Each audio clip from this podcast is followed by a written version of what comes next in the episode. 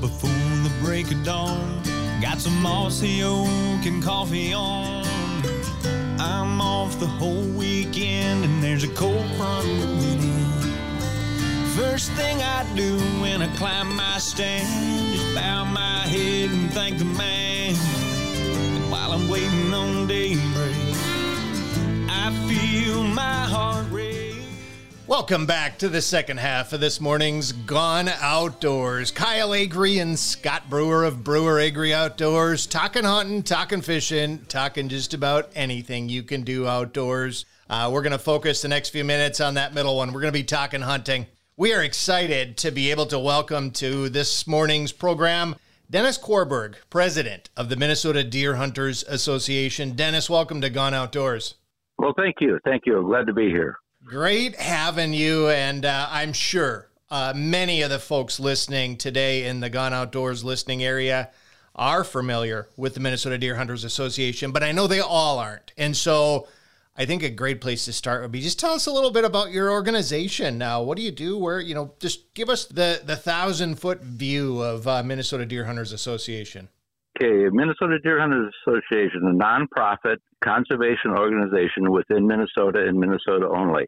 Every dollar that is raised in Minnesota stays in Minnesota. We are uh, we are about hunting, and when I talk about hunting, I'm talking about the gun hunters. I'm talking about the archer. I'm talking about the muzzleloader, and I'm talking about the people that just go out with a camera to enjoy wildlife. Uh, conservation organizations are also very apt, adept in doing promotional things for the habitat. Uh, we're strongly involved with the Lessard Sams Outdoor Heritage uh, Council, Conservation Partnership Legacy. Did I think last year we did about thirty-three million dollars worth of projects in the state of Minnesota, and the the one of the things that really helps us focus on that is our Hides for Habitat program. Hides for Habitat program is a registered trademark of the Minnesota Deer Hunters Association, and and what we're all about is that when you harvest that animal, we ask you to drop that hide off in one of our orange boxes that say Minnesota Deer Hunters Association. From those dollars, all of that money goes back into habitat projects, not only around the state, but in in exclusively within the areas where the hides are are gathered. So, uh, very, very proud to say that that I have been affiliated with the uh, Deer Hunters Association since 1992.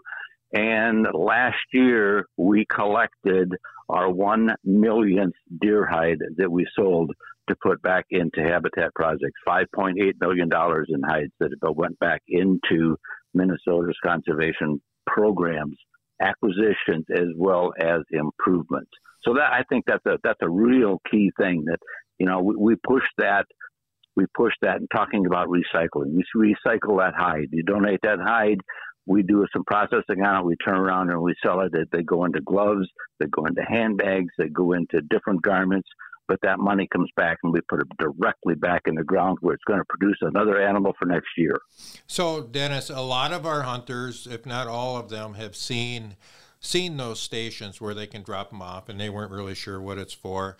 Um, I'd yep. like to de- delve into this just a little bit more. So, sure. when when we drop off a hide, you said you do some processing on it, then you sell it to places. Do you guys do processing, or do you sell it to somebody to do the processing? When I say processing, I'm talking about processing the hide. Okay. So you know, we get we get hides that are dropped off that have got legs on them. We don't want them, but it yeah. happens to be that way. And then we also have to do a little bit of of uh, you know cutting some fat off, or if there's a big chunk of meat or something on there, then we salt it to preserve it. Okay. And then we turn around and sell it to a fur buyer. Uh, our fur buyer this year happens to be uh, Webkey uh, Fur Company out of La Crosse and North American Fly out of Strum, Wisconsin. Uh, North American Fly just changed their process. They now are manufacturing gloves themselves. So, so they are sending those over to I believe Vietnam uh, is where most of the processing goes, and they sew, sew them into gloves, and the gloves come back. And if you ever go into uh, Fleet Farm, uh, Cabela's, Bass Pro, uh, Scheels, look at a deerskin glove, and it probably is going to have a tag on it that says North American Trading, and that's our gloves. That's our hides.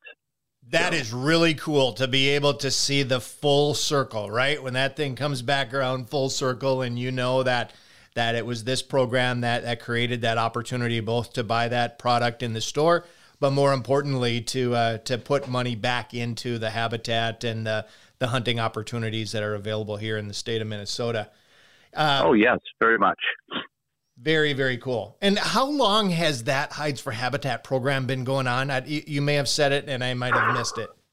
No, and and uh, don't quote me on this, but I think it was started at about 1985 yep. is when we started it, and uh, you know we we started it strictly to to keep our landfills empty. You know, I mean we we you know there's you know 300,000, 400,000 deer harvested.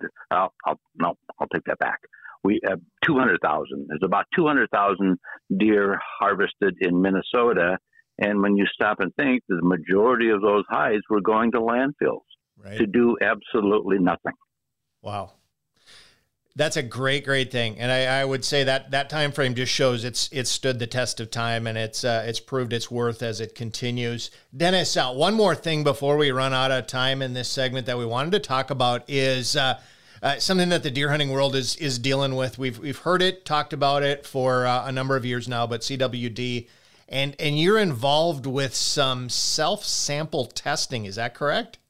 That is correct. That is correct. The, the Minnesota DNR this year come out with a self sample kit that is available to every hunter all across the state, free of charge, and it's also free of charge for any processing fees.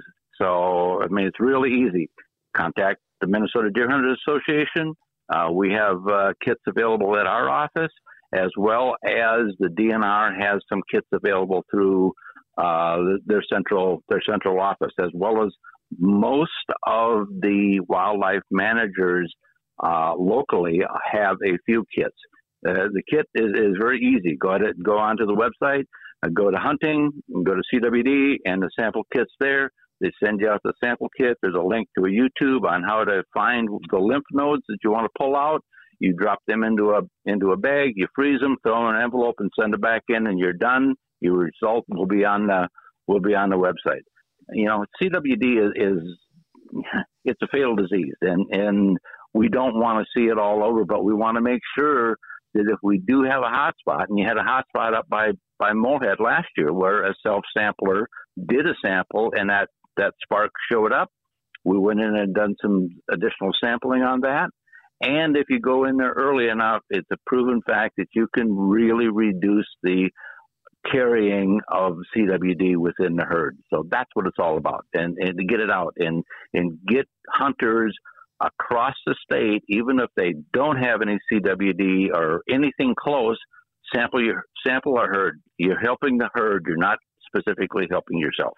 That is fantastic. That's a great message. Dennis Quarberg, President, Minnesota Deer Hunters Association. Dennis, uh, in the last uh, 45 seconds to a minute that we have in this segment, can you tell people where they can find you, uh, the Minnesota Deer Hunters Association? You, you alluded to the website. What is that website yep. address? Uh, it's www.mndeerhunters.com. mndeerhunters.com. Yep.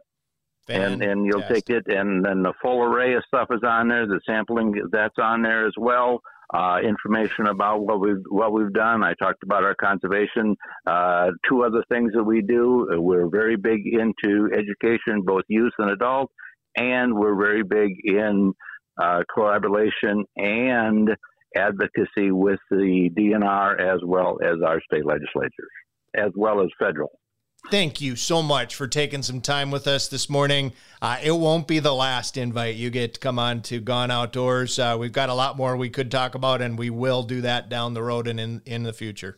Sounds great. Thank you very much, and, and thank you for everything you do for all of us. And we all enjoy the outdoors and spend more time.